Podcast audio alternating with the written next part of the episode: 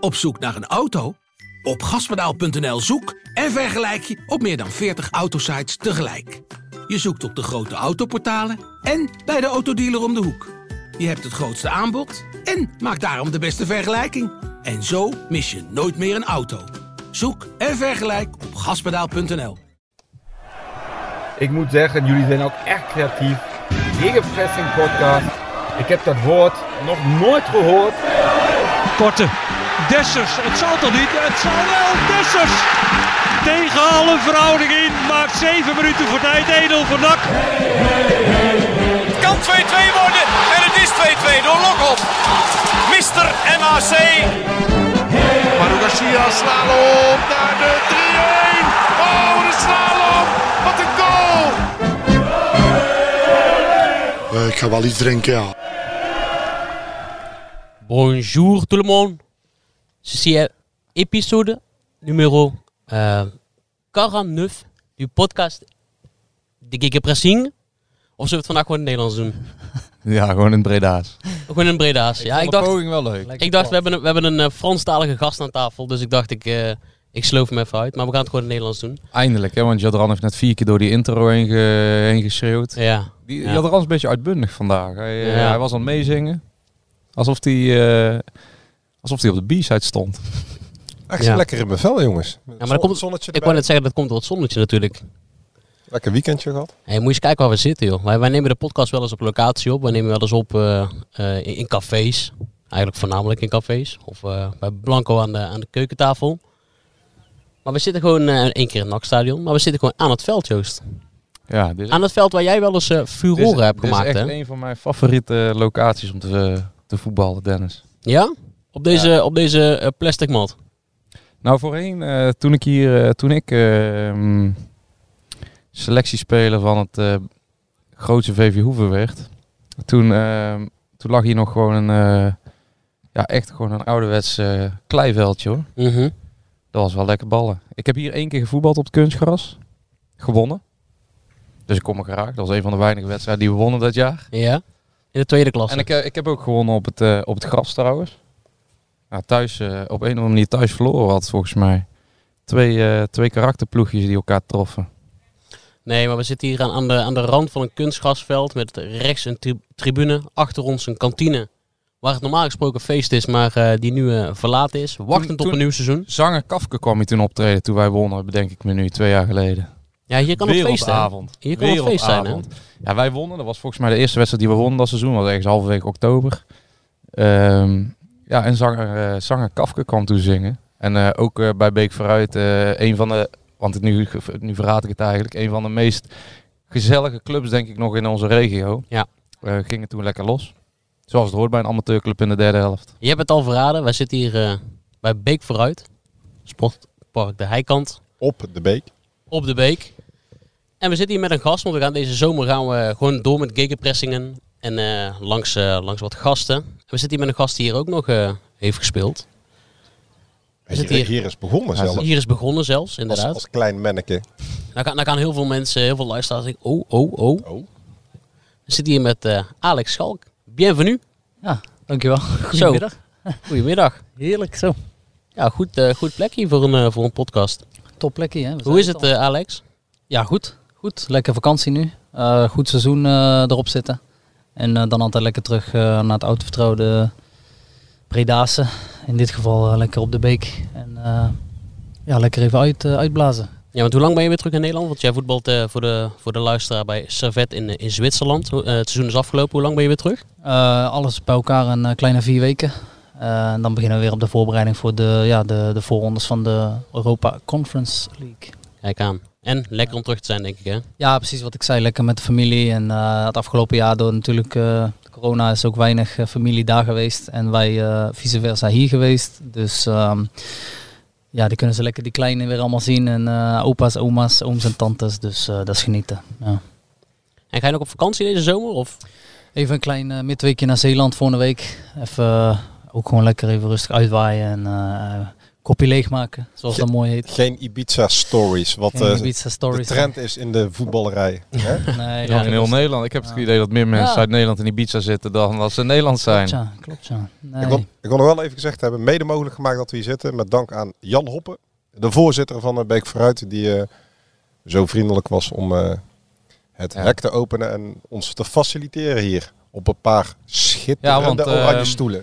Ja, klopt ja. Ja, Ja, Alex? jou- jouw broers zijn hier de clubtopscorers, eh Alex. Al, eh, al eh, menig jaar zijn Ja. mijn broertjes de, ja, de blikvangers hier. Hè? Ik, eh, ik ken de hielen van eh Luca Joost. ik heb er vaak achteraan moeten rennen, te vergeefs. Wat voor herinneringen eh, eh, heb jij aan deze, deze plek, eh, Alex? Eh, ja, ja, ja, heel veel herinneringen. Hier, is voor mij natuurlijk het, eh, de liefde voor het spelletje begonnen. Eh, toen was het nog F zaterdag, was ik nog vier, was ik vier jaar. En toen begon ik. Dan hadden ze nog geen jeugdteams voor. Dus dan begon je één keer in de week of twee keer in de week. Was dat een F zaterdag noemden ze dat of zo. En de voorloper van dus de F, F11-tallen. En dan was het één keer in twee keer in de week een beetje ja, een balletje trappen, weet je niet. En, ja, dat, dat is de liefde, de liefde voor het is daar begonnen. En eh, ja, daarna een, een aantal jeugdteams hier ja, doorgelopen. Ik geloof een F6, een F1 en E3. En eh, daarna was het eh, was de brief van, van NAC Breda die op de deurmat viel. Toen was je negen. Toen was ik op een gegeven moment ja, ja, 8, 8, 9 jaar, zoiets. Ja, ik, ik kwam in de jeugdopleiding toen ik 9 was. Ja, Wat doet dat met een ventje van, van acht als je een brief van dat krijgt? Dat is waar je van droomt. Ehm, en op hoopt uiteindelijk, ja. Ik bedoel, eh, Kan je nog herinneren wat er in zo'n brief staat? ja, dat was natuurlijk gewoon een heel eh, automatisch eh, ja, opgesteld briefje. Van, eh, ja, hallo Alex, zal ik bij deze nodig weer uit om, eh, om deel te komen nemen van, van eh, de, een jeugdelftal eh bij NAC Breda. En eh, ja, zodoende begon het hele verhaal. Maar ik denk dat jij meer voetbalde op dat moment dan alleen maar die... eh, dat jij, dat, jij zal overal gevoetbald hebben toen. Nee, tuurlijk. eh, op pleintjes en eh, dat is op straat. En eh, ja, altijd gezellig met allemaal ja, jongetjes. Zelfs eh, in de pauze op school natuurlijk. Ja. Ja. dat doet iedereen. Dat doe, dat doe, hoop ik dat ze dat nog steeds doen. En toen was alles nog gras. Hè? En nu ligt er eh, veel plastic bij. Maar eh, toen was het allemaal nog lekker gras, gras ja. Ja, die kinderen hierachter die lijken dat niet, eh, niet zo erg te vinden. Ze zijn er ook gewoon lekker aan het, aan het Die ouders hoeven minder, minder broeken te wassen. Precies, precies. Dat ook, dat ook. Ja. Beetje aan het shotten vanaf eh, de 16. Hè? Ja. Wie, wie was als kind eh, jouw idool, Alex? Eh, pff, ja, eh, idool, idool. ehm, ik ben natuurlijk opgegroeid met een vader die ook heel veel bij, ehm, bij, eh, bij NAC werkte. Ook in, Ja. de, verzorging, in, in de verzorging. Hè. Hij was Mhm. vaak verzorger van, van, van tweede elftal. Daar is hij... eh, Ad, Ad Schalk. Ad Schalk, ja. Ook vaak moest hij dan wel eens invallen bij het eerste elftal.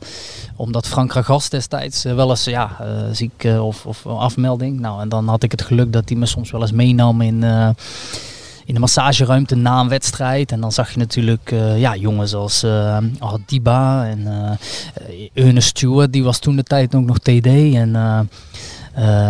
Sergio Cristiano. Dus, dus vanaf het moment dat je dat soort jongens ziet, dan denk je van ja, dit is wat ik ook wil. Weet je? Dus op dat moment waren dat soort jongens. Ik had niet echt één idool, maar ik had zoiets van ah shit, ik wil. Ik Toen trainde NAC naast het stadion nog, hè? toen trainde NAC naast het stadion.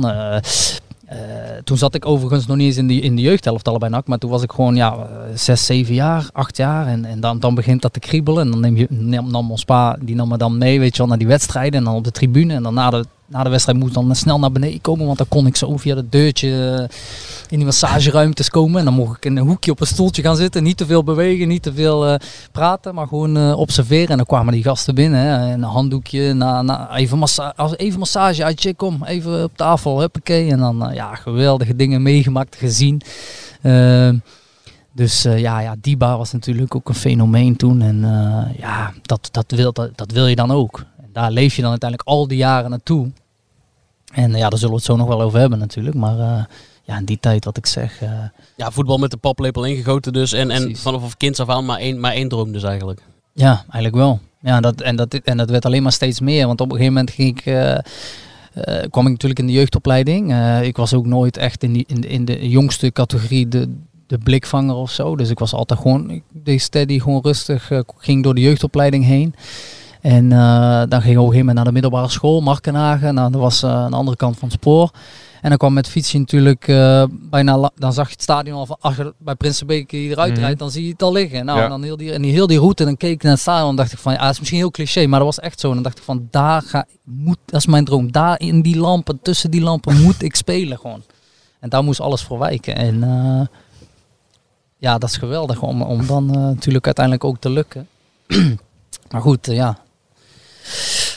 Mooi. eh, Ja, lange weg. Ja, maar naarmate, de, naarmate die jaren in de jeugdopleiding vorderden, Mhm. kreeg jij eh, wel een naam ook, eh, Alex. Zeker op het einde. Ik denk dat het in de A-jeugd was. Dat eh, had je nog die klassementen Ja. of zo. ja, ja, ja, zeker, zeker, zeker. En ehm, ik, als ik me goed herinner, ik weet niet precies meer op de, hoe het heette, maar dat uh, bedenkt me nu ineens dat jij daarin eh, ja, eigenlijk eh, landelijk bekend raakte qua naam. En eh, dat een aantal grote clubs om jouw naam zongen toen. ja, klopt, ja. En jij veel goals maakt eigenlijk. Hè? Ben je, ben je eigenlijk Ja. altijd aanvaller geweest, ook, ook in de jeugd? Van het begin af aan? Altijd, Altijd. altijd. Altijd doelpunten willen maken. Altijd, altijd. Ja, en ik, ik heb natuurlijk eh, best veel trainers ook meegemaakt in de jeugd. eh, en ik was toen ook, ja, in de jeugd, ik, zelfs toen ik mijn debuut maakte hoor, maar, maar in de jeugd was ik echt een ielmannetje, klein, eh, natuurlijk niet sterk. Dus ja, dan zijn trainers ook soms wel eens huiverig van, eh, moet ik hem wel diepe spits zetten? Eh, zou ik hem misschien niet meer wat van de flank laten komen, hè, met, met een sterkere jongen in de punt? Hè, nou, en dan door de jaren heen, dan, eh, ja, dat is gewoon je route die je afloopt. En eh, dan zijn op een gegeven moment, eh, was het eh, Peter Remy in, in, eh, in de eerstejaars A. Werd ik eerstejaars A en eh, was Peter Remy daar, eh, daar trainer van. En dat was de eerste die zei, eh, ik, ik, tegen iedereen, eh, niet alleen tegen mij, maar ook binnen de club, die zei, dat is mijn spitske. Ja. En, eh, en eh, ik wil niemand horen. Dat is gewoon mijn spitske. Klaar. En ehm, ja, dat was, dat was al een opmaat eh, na dat tweede seizoen onder, eh onder Kudelje toen. Waar wij niet, eh, niet alleen ik als individu, maar zowel ja, ook als collectief gewoon een fantastisch eh, jaar hebben gehad. Jullie wonnen toen de beker, hè? Ja. Voor het eerst in de geschiedenis van NAC, de Precies. KVB-beker. Tegen, eh, tegen Utrecht. Tegen Jong Utrecht. Eh, 2-1. met- eh, ja, precies. En eh, De winnende van eh Mats. Van, van Matsi, ja, ja, zeker. Nee, maar dat is wat ik zeg. Kijk, dat jaar eh, was ook Eredivisie A-junioren. Eh, ik had geluk, eh, die lichting had geluk dat voor ons ook een hele goede lichting zat. Met Nemanja Gudelje, met Eumer Bayram, met Benjamin van Wanrooy en dat soort gasten, et cetera. Waardoor wij dus elk jaar ook Eredivisie speelden vanaf de B-junioren. En dat is, is zo'n groot verschil geweest, omdat de overbrugging van een A naar het eerste is al, klein, is al heel groot.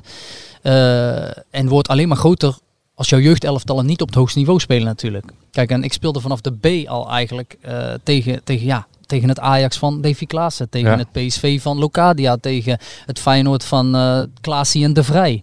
En eh, die kwam je dus in de A ook weer tegen. En in het eerste uiteindelijk ook. Dus, Dat geeft eigenlijk aan hoe belangrijk het is dat je op het allerhoogste niveau speelt met je jeugdteams. Juist, Om precies. onder weerstand Nou ja, wedstrijden te spelen en beter te worden. Het allerbelangrijkste. Ik denk, ik denk als ik daarop terugkijk, is dat ook eh, de reden geweest waarom er dus een aantal jongens dus ook echt door zijn gebroken. Ze Omdat, waren al vroeg getest. Juist, precies. Maar, maar ook dus bij die andere clubs. Hè, want die lichting was gewoon goed. En, en, en, eh, de jeugdopleiding is gewoon een fundamenteel deel.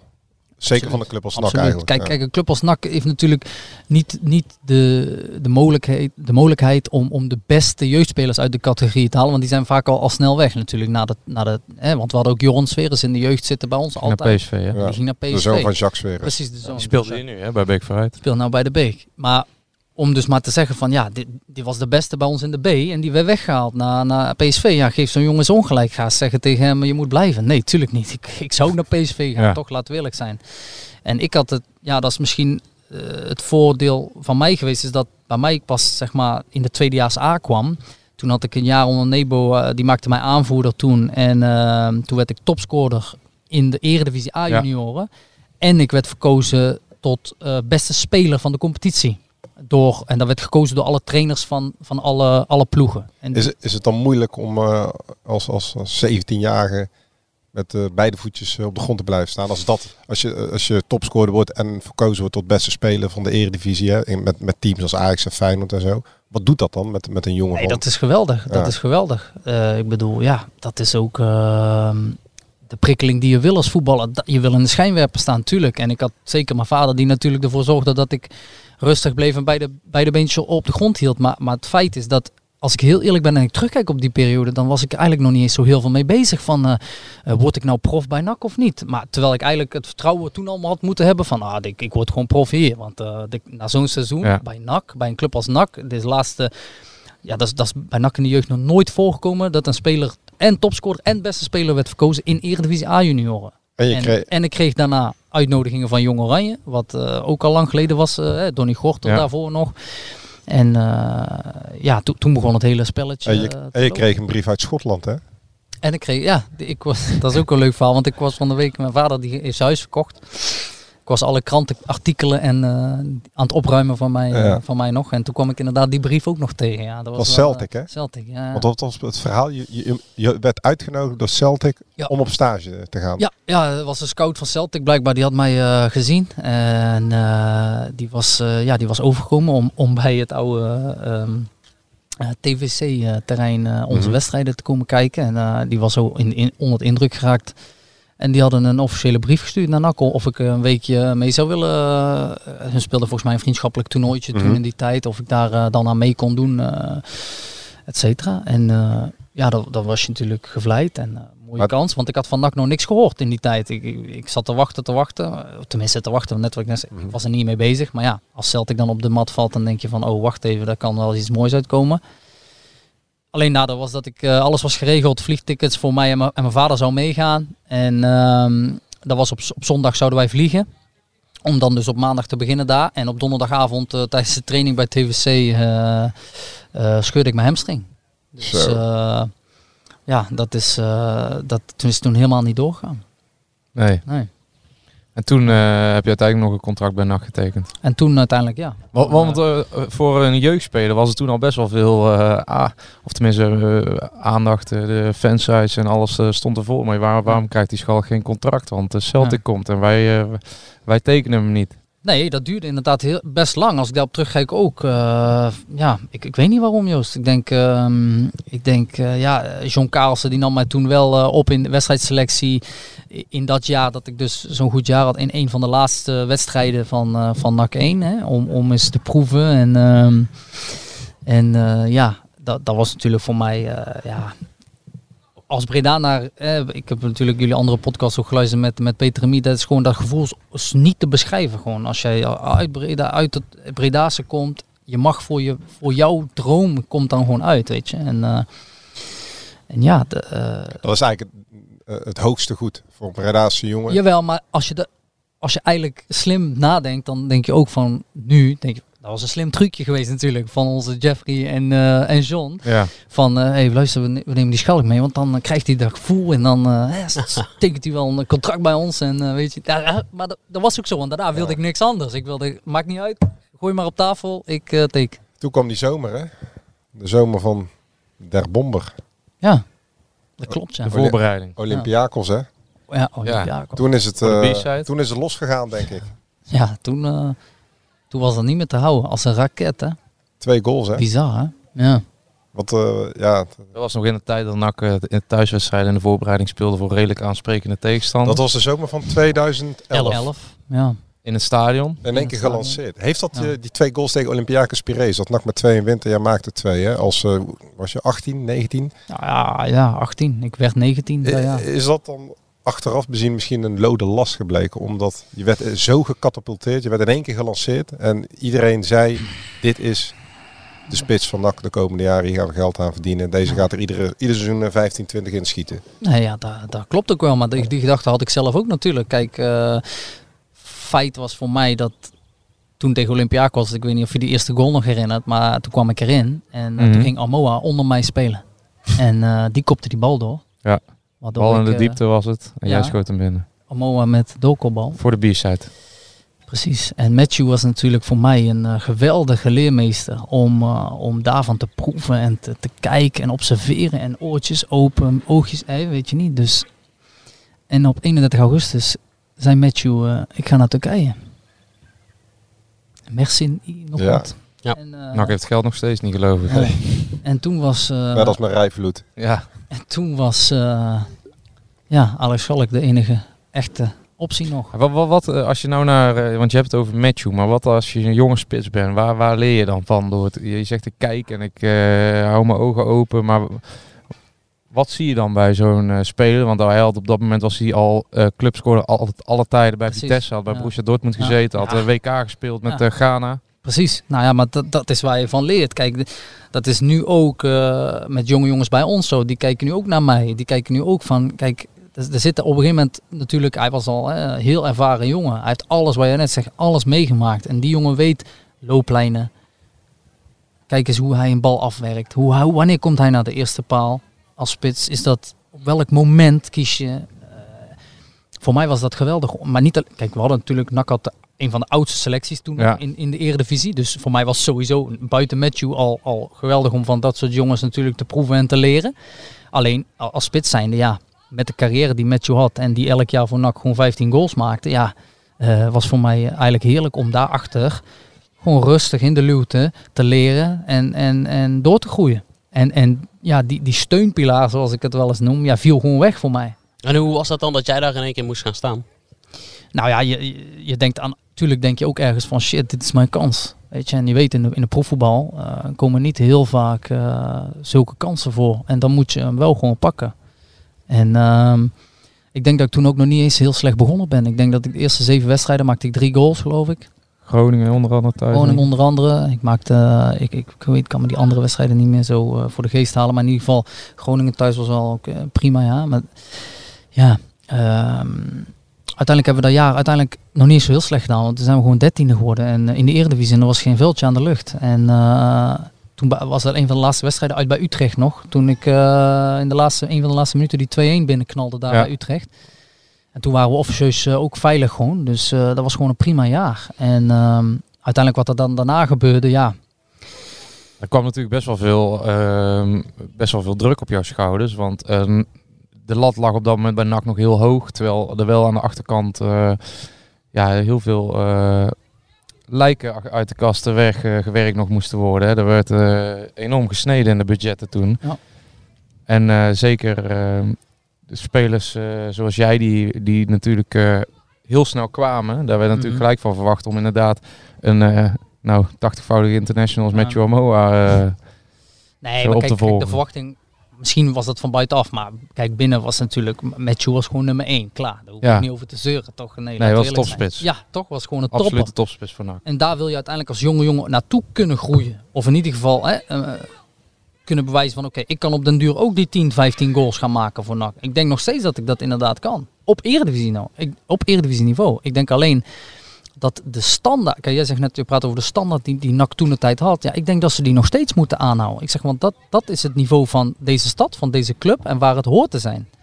En door de jaren heen heb ik het gevoel alsof dus dat, ja, ik weet niet waarom, maar binnen de club, hè, want ik zeg niet buiten, want buiten is inderdaad nog steeds de verwachting Ja. wij zijn een eredivisieclub. Zeg maar binnen de club heb ik het idee dat de standaarden veel ja, naar beneden zijn bijgeschaald. Terwijl ik vind, dat moet je dus niet doen. Ik vind, wij moeten uitdragen van wij zijn een eredivisieclub, de verwachtingen zijn hoog en je moet gewoon presteren, klaar.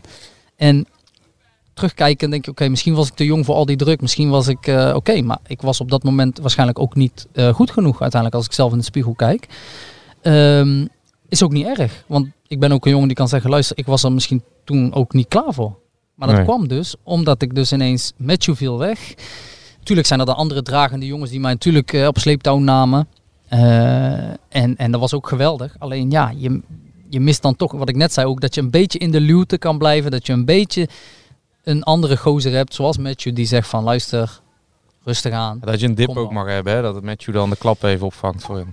Nou ja, precies, precies. En dan had ik wat meer kunnen rijpen wellicht. Alleen aan de andere kant denk je van ja, als ik, als ik die kans niet had gehad, dan eh, was ik hier misschien ook niet geweest waar je nu bent. Dus ja, het is altijd ook een beetje 50-50 Ja. natuurlijk. Alleen ehm, ja, het is ook makkelijk nu, als je nu, nu denk ik, had ik, had ik toen maar de wijsheid en ervaring gehad die ik nu heb, had ik sommige mensen wel over het bureau getrokken. Maar goed, eh, Ja. eh, Hey, hoe was dat, eh, Alex? Je had het daar straks over voor jongen uit Breda. Hè? Die droom, die, hebben, die heb ik ook gehad. Die hebben heel veel mensen hier. we zitten in Prinsenbeek, denk ik, eh, 80% van de jongetjes gehad. Je zei de eerste keer in de wedstrijdselectie, eh nou je kijkt je ogen uit. Hoe was het dan om de eerste keer te scoren in, in een vol stadion op een avondje nak? Ja, wat ja, onbeschrijfelijk. De, de, de emotie die dan loskomt is echt eh, geweldig, weet je. Wat ik zeg, toen, toen, je leeft al die jaren naar dat moment toe. En, en dan komt dat zo'n moment, en komt de kans en dan denk je ook niet na. En die schiet je gelijk en dan eh, heel dat stadion op zijn, uit zijn dak, helemaal los. We stonden in die wedstrijd 2-0 achter met rust en het was, ja, gewoon echt drama dramatisch die wedstrijd. Er, was, er zat niks in.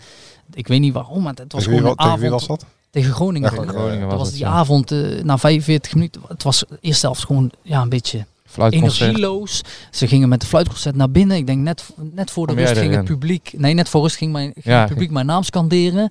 En eh, ja, toen zei John... eh, die zei, ik ken er 45 minuten aan of niet? Zal ik hier zitten? dus ik zeg, nou ja, trainer, ik ben er gewoon klaar voor. Laat maar gaan, laat maar vlammen. Dus eh, hij zei, ja, oké. Maakt hem gelijk. Hè? warm je maar op. En in de 47ste minuut was bingo. Eerste aanval. En eh, ja, dan, dan, dan voel je ook van, ja, hier gaan we erop en erover. Nou, en toen scoorde Anthony Leurling, Teuntje scoorde nog eh, vrij snel daarna ook die 2-2. Mhm. En toen op een gegeven moment hadden we, hadden we die eerste 20, 25 minuten naar rust zoveel energie erin gepompt dat het op een gegeven moment ook weer een beetje Ja. wegzakte. Maar, maar, maar dat zijn wel die momenten die blijven je bij voor, voor, voor eeuwigheid. Eh, dat is gewoon de grootste droom van, van elke eh, inderdaad eh, jong, jongen uit, uit deze regio. Je zegt met de, met de wetenschap van, eh, van, van nu zou ik dingen anders hebben gedaan. Ehm, hoe blik je sowieso terug op je, op je tijd eh, bij NAC? Nou ja, uiteindelijk eh, zeer, eh, zeer positief. Hoe ik natuurlijk uiteindelijk weg ben gegaan is, is, niet, eh, is niet top.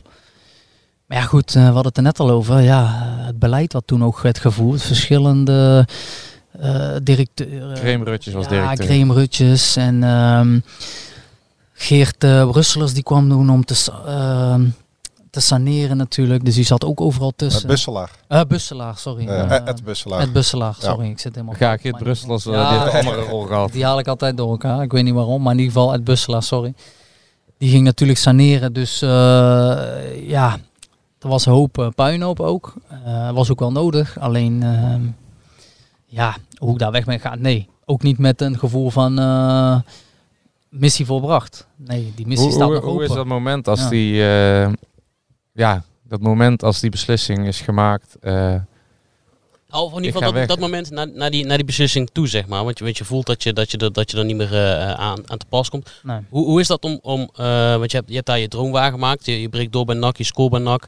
Hoe is het dan eh, voor jou om de knoop te moeten doorhakken? En misschien is het Nou beter ja, om ik, verder ik, te ik kijken. hoefde die knoop niet door te hakken, Dennis. Eh, het was heel makkelijk, want ik was toen natuurlijk bij P- aan PSV verhuurd. Ja.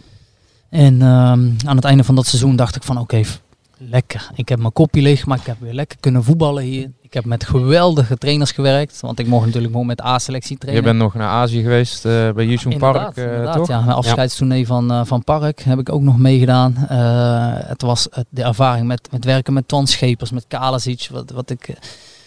Die ook dezelfde passie, emotie deelde, weet je. je had, bij de A-selectie trainden we soms wel als Van Nistelrooy, die trainde de spitsen. liep je met Matafs, met Locadia natuurlijk. En eh, Cocu, hoofdtrainer, die was erbij. En, en om in die omgeving toen te werken. Ik ben toen ook expres, eh, werd me geadviseerd, kom even in Eindhoven wonen. Even lekker weg van Breda. Gewoon echt helemaal focus PSV. En, en in, om die omgeving was gewoon fantastisch. Ik had mijn kop, ik had er weer zin in, ik had plezier. En toen eh, dacht ik van oké, Rutjes die belde van kom, ik wil een bakje doen. Ik dacht prima, eh, die kwam een bakje doen. En eh, ja, die deelde gewoon eh, mee van luister zo en zo zit het in elkaar. Eh 20 juni begint de voorbereiding op het nieuw seizoen. En ja, dan willen wij niet dat eh Kudelje in deze ook, die wil niet dat jij in de, kleed, in de kleedkamer 1 zit. En, en dus ja, wat gaan we doen, zei hij. Ja, dan, dan, dan, valt inderdaad even een, ja, hoe moet je dat zeggen? Je, het, valt eh, even, het gaat even allemaal kapot Ja. van binnen. Even en stort ik je werd ook wereld in even elkaar. boos. En maar ik weet nog dat Kees Ploesma destijds, mijn zaakwaarnemer, die, eh, die, die schopte mij even onder tafel tegen mijn been van eh, rustig blijven. Alleen, eh, ja, daar- ja, wat kan je daaraan doen? Niks. Het is zo. De, de, het is medegedeeld en je moet daarmee dealen. En dan ga je zoeken naar een oplossing. Heb En, jij, eh, eh, heb je Goedelje nog eens gesproken daarna? Want Nee. hij, hij was jouw trainer eh, in de in de A1, A1, hè? ja. En drie jaar later eh, mocht je niet meer in de kleedkamer komen. Nee. Nee, maar goed, oké, nogmaals, eh, dat zijn zijn, Zijn dat, keuzes de, geweest. zijn dat de harde wetten van de voetballerij? Dat denk ik wel. Alleen nogmaals, eh, was ik, eh, had ik toen wat meer sturing nodig wel- wellicht. En meer ehm, hulp. Maar ja goed, aan de andere kant, in deze kei, keiharde wereld moet je dat ook eigenlijk niet verwachten. Want zo werkt het inderdaad. En die, meen, en die, die beslissing werd zo medegedeeld. En, en dat heb ik ook helemaal niet wrok van. Want ik zei net ook over die beslissing van, van Mats toen hè, bij, eh, bij AZ. Kijk, als je, als je een... eh Rutjes zei in ieder geval direct tegen mij van luister, zo zit het. We willen je niet in de kleedkamer op 20 juni. Dus eh, je zal, als je, als je blijft, dan begin je in ieder geval bij het tweede elftal in de tweede kleedkamer. Dus zoek maar naar een oplossing. Maar- nou ja, die kwam er ook vrij snel. Want Fouke Boy die belde mij volgens mij nog een week later. Maar eerlijk is eerlijk, en dan sp- spreek ik misschien een beetje het supportershart, maar ja, zo ga je natuurlijk niet met mensen om, eh, of met jongens die vanaf de negende in de nakopleiding zeggen, en dan via een gesprek van, goh, je mag niet meer in de kleedkamer komen, gaan nee, met maar ja, kijk, R- voor Rutjes, die was ook nieuw. En, Ja. en, en die was eigenlijk nooit TD geweest. Die had nou, volgens mij eh, die had daar heel veel moeite mee toen de tijd. Ja, ook. dat is wel een van de meest flagrante fouten van, eh, van de Adem. Want hij was eh, RVC-lid bij Feyenoord. Ja, precies. eh, van de Raad van Commissarissen. En eh, de- eh, van Rob van Wilde en Wim van Aalst, die het Rotterdamse bekend zijn, werd medegedeeld. Dat zou een goede technisch directeur kunnen zijn. Maar die had nog nooit... eh, nee, maar het zal, het zal als persoon een geweldige kerel zijn. Daar zeg ik ook niks van. Alleen hij, hij, hij bracht gewoon een boodschap over. Hij Ja. was uiteindelijk de, de, de, ja, degene die de boodschap bracht. Het is misschien niet zijn beslissing, misschien wel zijn beslissing. Dat heb ik in het midden gelaten, hoefde ik niet te weten. Maar ja, hij kwam de, de, dat mededelen, dan moet je daarmee leven. En uiteindelijk eh, is het allemaal ook eh, prima het geweest. is heel cliché, maar jij hebt nog iets af te maken natuurlijk bij NAC. Nou ja, dat is wat ik net zei. Die missie die is nog niet volbracht. Nee, die staat nog open. Ja, Zullen we dat parkeren voor het tweede deel van de uitzending? Daar komen we later op terug. Later op Daar zijn, we- daar zijn wij heel goed in om in dingen waar wij later op terugkomen niet meer op terug te komen. Hè? Ja, maar we hebben, Ja, veel, te, we hebben veel te bespreken. We, hebben, eh, we moeten even nog de, de actualiteit doornemen. Maar de beste man heeft natuurlijk ook in Schotland gezeten. En drie, drie jaar Schotland, drie jaar Zwitserland. Ja, ja. NAC-supporters zijn jou komen opzoeken. Zeker. in, eh, Ja, bij Ross zeker, County. Zeker, zeker, bij Ross County. Ja, ja. League Cup. ja, ja. Eh, zijn we jou nog geweest opzoeken bij de finale van de League Cup. Toen maakte hij de winnende op Hampden Park. Op Hampden Park, ja. Het 2-1. nationale ja, stadion, ja. Ja, ook al in de halve finale was, eh, was eigenlijk ook al geweldig natuurlijk Celtic. Loten wij in de halve finale. En eh, dat was misschien een van de beste wedstrijden uit mijn carrière. Ehm, het is wel een mooi verhaal, want ehm, eh, wij spelen in, in Schotland vaak 4-4-2 natuurlijk. Daarom Ja. ging ik daar ook naartoe, hè, in het twee-spits systeem met een grote sterke jongen en ik eromheen. En eh, die grote sterke jongen, die, eh, die was ook eh, ja, gedeeld topscorer volgens mij in de competitie. En die, alleen die was toen een beetje geblesseerd geraakt. En ehm, die trainer die besloot om de halve finale tegen Celtic wat verdedigender te gaan spelen. En hij zei, jongens, we gaan maar met één spits spelen. 4-5-1, één spits. En ja, die zei, Schalke, jij gaat gewoon alleen starten voorin. Dus ja, prima, weet je. En ehm, eh, die wedstrijd wonnen wij met 3-1. Ik veroorzaakte een penalty, een rode kaart veroorzaakte ik eh, in de eerste helft. eh. in de tweede helft hadden we een hele geweldige ingestudeerde corner. Waarbij ik de keeper blokte met een rugby tackle die niet werd gezien door de, door de scheidsrechter. Geen VAR toen. Geen VAR, nee. En die derde, ja, om de, schoot ik, drie, ik schoot de 3-1 binnen. Wat, wat een beetje de beslissing was natuurlijk tegen 10 man Celtic. En in de finale, eh, ja, weer Hampden Park inderdaad. Nationaal staat weer helemaal vol. Bijna, bijna helemaal vol. Ik denk 55.000 man. En eh 1-1, lastige wedstrijd van beide kanten. Een beetje paniek, een beetje nerveus waarschijnlijk eh, geweest. Niet heel goed voetbal. Maar ja, in de laatste minuut eh, kwam er een bal voor. En ik stond er als een kippen bij om, eh, om 2-1 in de 89ste minuut eh, binnen te schieten. Op het mythische Hampden Park. Op het mythische Hampden Park. En eh, ja, dat was ook gewoon eh, ja, los uit, uit onze dak en eh feest vieren. Want eh, de eerste, eerste, eerste prijs eh, voor Ross County ooit in de clubgeschiedenis. En eh, ja, daar was ik onderdeel van. En jij praat geen Engels, hè? Jij praat, jij praat Schots. hè? Ik heb dat interview nog eens even opgezocht. Ja. Dat, is, Geweldig. dat is echt goed, ja. Ja. Ja, is, is wel mooi, hè? Is wel mooi. Ja, dat weet ik niet. Ik ben, ik, ben- ik ben gewoon goed met talen. Eigenlijk al op school was ik dat al. En, eh, ik, eh, ik hoorde heb dat, eh, je hebt zelf net met Kees eh, even nog gesproken Ja. voor de uitzending. Kees Luiks. Keesje, ja. Kees zei, eh, Joost, eh, ehm, je moet Alex maar eens, eh, eens vragen naar zijn Amsterdams. Hij zei eh, dat hij en Robert Schilder waren vrienden. Jij kwam erbij en eh, dat klikte heel goed met z'n drieën. Ja, En op een gegeven moment, eh, jij praat overal met jouw Bredaanse tongval, ja. Totdat je bij die twee kwam. En dan begon je zelf ook Amsterdam te praten. Ja, maar dat, dat is echt, eh, inderdaad, dat klopt ja. Dat is echt bizar geweest. Eh, ook toen ik, ik ging ook op, naar school in Rotterdam. En toen zei ze in Rotterdam ook op een gegeven moment van, eh, waarom praat je Rotterdams ineens? Weet je wel? Ja. ja, ik pas mij gewoon aan in de omgeving waar ik ben. En dat was dus ook precies hetzelfde verhaal in, eh, in, eh, in Schotland. Want toen kreeg ik een beetje een Schotse tongval. En eh, een beetje onbewust, denk ik. Maar ja, goed, dan ga je daar... Maar in- in- Dat filmpje is wel viraal gegaan, hè? Ja, een beetje wel, ja. Een beetje wel, ja. Ja, verstond ze in het begin toch ook helemaal Nee, niet? Want nee, die, nee, die- nee, de- volgens mij belden we eens een keer om te kijken hoe het allemaal ging in Schotland. En ja, ze nou hier is echt niks te doen. In Inverness woonde In- je. Inverness, ja. ja. dat was echt eh, Ja. niks te doen. Maar eh, hoe ging dat in het begin? Want ja, dan zit je bij zo'n clubje en de trainer roept van alles en jij begrijpt hem Nee, gewoon niet. precies. Ja, het was gewoon echt dialect. Gewoon Ja. echt dialect, weet je wel. Net als Belgisch eh, echt goede dialecten heeft, ook eh, Ja. dialect heeft voor, het Nederlands natuurlijk. Maar, maar ja, zo was het ook. En dan dacht ik van, eh, wa- Kon Kenny het wel verstaan? Nou, die ken, ken, die ken niet eens Engels. Nee, dat dacht ik al. daarom. nee, dat is een grapje natuurlijk. Nee, maar Kenny van der Weg. Ken, weet je, tegen Kenny, als je daar tegen zegt, hier staat een muur, loop daar eens doorheen, dan loopt hij er doorheen. Ja. Dus daar had niet veel uitleg nodig. Nee, precies. Nee, ja, dus die Schotten vonden dat geweldig natuurlijk.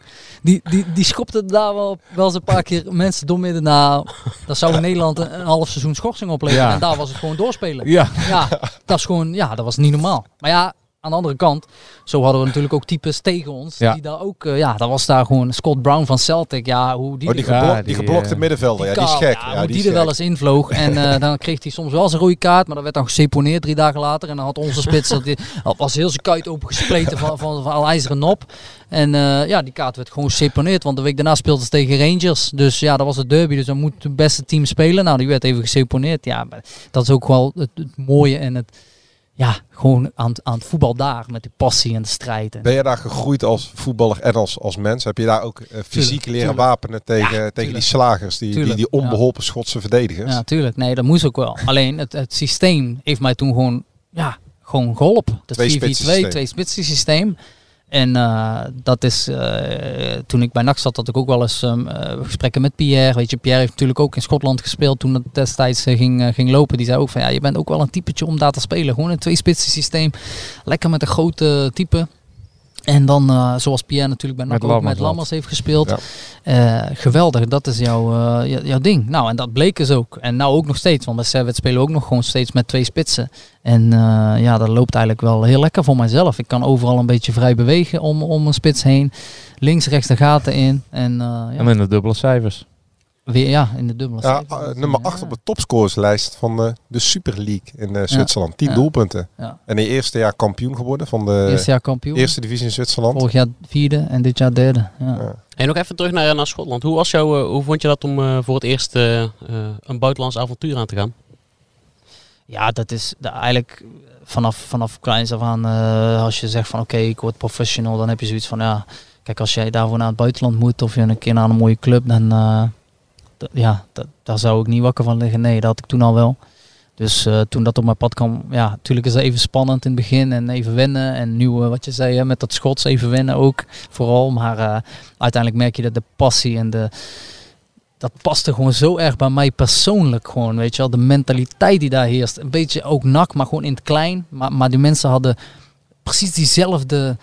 eh, en, daar hoefde je niet eens goed te spelen, weet je wel. Gewoon als jij daar gewoon 100% je eigen helemaal uit de naad werkte. En met beuker in. kramp gewoon van het veld ging, Ja. eh, moest gedragen worden, dan kreeg je een staande ovatie. Ook al had je elke bal over, de, over het stadion uitgeschoten. Net als Kenny soms zelfs, weet je wel. Bij zo'n spreken. Nee, maar dat is niet denigrerend bedoeld. Maar dat is gewoon, dat is gewoon ja, die passie die daar leeft is, is abnormaal. Nu zijn wij ook een eh, podcast waarin eh, we het vaak over eten en drinken hebben. Hoe was de haggis? Haggis, ja. dat is De mij Schotse- heel erg meegevallen. Oh, echt? Ja, is de Schotse echt- specialiteit, ja, hè? ja, Kun je een beetje uitleggen voor onze luisteraars die dat niet weten? Dat is gewoon eh, eh, in een schapenmaag ge- gekookte... eh, ja, wat is het eigenlijk? Wat zit er allemaal precies in? Dat durf ik jou ook niet zo precies te zeggen. Maar ik, dat hoef ik ook allemaal niet te weten. Ze hebben mij toen een keer voorgeschoten. Zeiden, dan moet je gewoon eten. Lekker. aardappeltje erbij. En dat was gewoon prima te doen. Ik heb, daar had ik inderdaad ook van, nee, dat moet ik niet hebben. Maar Het viel mee. het viel mee. Het is niet dat het elke week op het menu stond bij mij, Nee, maar het nee. was wel eh, prima te doen zo eens een keertje. En eh, nee, dat is wel eh, ja, prima te doen geweest. En wat je dan ook zei, ben- je daar gegroeid als, eh, als mens in het buitenland? eh, zo voor het eerst op eigen voeten? Ja, zeker. Zeker. Ook Nee, dat. Ook Jij dat. was met Frauke daar toch? Nee, de eerste jaren was Oh. ik daar alleen naartoe gegaan. En dat was helemaal pittig ook, want dan heb je verder ook niemand meer, zeg maar. Dus ehm eh er kwamen natuurlijk wel vaak over. En eh, dat, was, dat was ook, ook gewoon prima. Alleen ja, wat ik zei, ik moest toen gewoon echt weg. Ik moest, ik moest mezelf gewoon even resetten. Even opnieuw beginnen. En alleen zijn. En dat je ook, ook in een stad waar niks te doen was. Maar dat was op dat moment gewoon top. Want ik kon me gewoon 24-7 focussen op voetbal. Ik ging om 8 uur naar de club en ik kwam om 5 uur thuis. Weet je, gewoon werken, werken, trainen, trainen, extra, extra doen. En, ehm, en eh, ja, dat was gewoon top. Want er was eh, ook een hele familiale club daar. En daar kon, er stond altijd de poort open. Je kon altijd komen. We hadden geweldige faciliteiten. Naast het stadion eh, drie trainingsvelden. We hadden een indoor trainingsveld voor in de winter. Dat was ook wel nodig daar. Want eh, het was daar van 365 dagen was het 360 dagen sneeuw. Ja. Jij zat, jij Ja, zat in, ja, het noorden, in het noorden van Schotland. In het noorden van Schotland. Dus eh, ja, eh, we zitten nu in het zonnetje, maar is dat dan ook niet... ehm, want je bent boven alles natuurlijk gewoon, een voetballer is ook gewoon een mens. En je zit Ja. daar in, het eerste jaar in je eentje. Is dat Ja. af en toe niet deprimerend, die, dat, dat Schotse klimaat, zeker daar in het noorden? Dat je denkt van, jeetje, Ja. eh, Lex, waar ben ik in beland? Ja, tuurlijk, tuurlijk. Dat is ook wel zo. Maar aan de andere kant, eh, wat ik zeg, gewoon wedstrijdjes spelen. Gewoon trainen. Gewoon alleen maar aan voetbal denken. Niks anders. Je kon niet, een- ze hadden niet eens, eh bij zo'n spreken, je kon niet s'avonds even denken van, oh, ik ga even weg. Ik- Nee. Het was gewoon echt voetbal. Heeft dat, ja, misschien wat zwaar eigenlijk, maar heeft dat je carrière niet gered, maar wel echt de Ja, impuls weer de boost gegeven. Ja. Weer de boost gegeven die ik nodig was, eh, had. Vooral gelijk in het eerste jaar natuurlijk. Wij, eh wij, wij finishten eh, top, se- top six. Hè. Dat Ja. is de doelstelling voor eigenlijk alle clubs na Celtic, Rangers en Aberdeen. Die dan de laatste tien jaar derde is om de geworden. play-offs te spelen. En de rest is allemaal gewoon top. Nou, niet zozeer om play-offs te spelen, maar gewoon om veilig te zijn. Ja. Want, want alle, de rest van de competitie speelt allemaal voor die zesde plek. Want na 33 wedstrijden wordt die geschift. Ja. En dan kan de zesde, ja, die is dan veilig. Ja. En eh, de nummer 7 tot 12, die speelt eh, eh, voor, voor hè, één na competitieplek en, Lijstbehoud. en lijstbehoud. Ja, dus, dus als jij zesde bent geworden, dan heb je gewoon vakantie, bij wijze van spreken. Mooi gesproken. En mooie Ja, affiches. goed, ja. En mooie affiches. Eh, bij Celtic nog en nog een keer naar Rangers en nog een keer eh, tegen die goede clubs. Alleen ja, ja, toen wij zesde werden, dat jaar, toen zei die trainer ook gelijk, jongens, eh, ik zie jullie volgende week wel weer. Omdat gewoon, ja, dan ben je veilig. Als club, als Os County, met alle respect, is dat gewoon natuurlijk eh, het doelstelling elk jaar weer. En, eh, en, en dat was geweldig, geweldig. En, en daar, daar eindigden wij natuurlijk met die, met die bekerwinst. En dat was dat, de, de slagroom op de taart dat jaar. Ja. En eh, ja, mooier kon het niet beginnen voor mij, dat verhaal, nee. En het eindigde wel in uh, mineur in Schotland natuurlijk met een, uh, Ja. met een degradatie. Ja. Toen ging je daar weg. Ja. Ehm, toen, toen was er nog sprake van dat jij in Schotland zou blijven. Ja, klopt ja. Aberdeen. Aberdeen, ik had natuurlijk uh, in die drie jaar dat ik bij Ross County zat, uh, ja, uh, vrij goed gedaan in het tweespits systeem. Ook vooral dat laatste jaar eindigde in de top 5 op de topscorerslijst. En um, ja, Aberdeen had ook nog zo'n type nodig zoals ik. En uh, die dachten van nou, ik ben transfervrij uh, door de degradatie. Dus uh, ja, die wilde me oppikken. En um, die trainer is toen naar Inverness gekomen, omdat ja, die afstand is ook niet heel ver. Aberdeen is ook vrij noordelijk. Hebben we gepraat, hebben we koffie gedronken. Was een heel mooi plan, goed plan. Um, en toen ja, kwam, kwam het financiële gedeelte. En toen had ik zoiets van, oké, ja, wat ga ik nou doen? Ga ik, um, ja, ga, ga ik, ja, lastig te zeggen, weet je. Er kwam op een gegeven moment Servet bij met uh, interesse. Die hadden ook een plan aan mij voorgelegd. Ik Ge, ge, gunstiger belastingtarief. Gunstiger belastingtarief, ja, daar hoeven we niet moeilijk over te doen. Uh, die kwamen met een mooi plan. Natuurlijk, elk club die in een tweede divisie speelt, die wil een mooi plan voorleggen. Ja. Maar Servet is ook een recordkampioen, hè? Van, Klopt, nee, of, of derde. Derde, derde ja. geloof ik. Derde recordkampioen. Uh, 17 titels, ja. ja. Maar goed, ze hadden dus, ik kende al een jongen waar ik voorheen mee had gespeeld, die daar ook naartoe was gegaan. Die, en die, die zei ook echt, dat was een Franse jongen, die zei ook echt van ja, dit is wel uh, een plan waar ze echt serieus mee zijn. Ze willen echt acht nieuwe jongens aantrekken voor, hè, die, die eigenlijk te goed zijn voor dit niveau. En gelijk promoveren om dus weer terug te gaan binnen vijf jaar naar de elite van Zwitserland. En uh, dan denk je van oké, okay, nou, alle factoren bij elkaar. Um, ik neem die keuze om naar Servet te gaan. En ook dat. Genève. Als Genève, mooie stad, et cetera. Uh, ook dat, als je terugkijkt op deze laatste drie jaar, was het gewoon een hele goede keuze geweest. En uh, maar heb ik niks klaar. Je hebt nog een contract voor één jaar, hè? Nog een doorlopend contract, ja. ja, ja. Ja, en tot, tot, dat, dat is wel een succes gebleken inderdaad daar in, eh, in Zwitserland. Eerste jaar gelijk eh, gepromoveerd inderdaad. Eh, daarna... eh, nou ja, kampioen geworden. Ja, ja, ja. belangrijk. Ja, nee, zeker. Heb je gelijk Ja, in. zeker. Prijzenpakker. Zo is het, daar gaat het om. ja. Even, het, als ik mag, over NAC. Want je had het net over twee spitsen systeem. Ehm, nou, eh, in het verleden heb je misschien nog steeds wel contact gehad met Pierre over het, het, het, het leven van een spits. Ja. Ehm, ja, dat jij ook beter rendeert in het twee spits systeem. Ja. Nu hebben we hier natuurlijk eh Sidney van Hooijdonk. Daar kunnen we ook niet omheen. Hoe kijk jij daarna? Vanaf je bent 29, je bent wat evenwichtiger. Je volgt alles over NAC, hè? Zeker, zeker. Je leest, luistert. Alles, Deze ja, ja. podcast, eh, trouwe luisteraar Ook in trouwe Zwitserland. luisteraar, Zeker, zeker, zeker. Hoe, zeker. hoe kijk jij daarna? Naar, naar, ja, naar, de, naar die hele situatie? Ik dacht altijd dat Harry BD in Zwitserland luistert. Ik zeg één luisteraar, maar het is Alex gewoon. Tuurlijk. Nee, ja, kijk, hoe kijk je daarna? Tuurlijk, je kijkt daarna met, ehm, met hoop.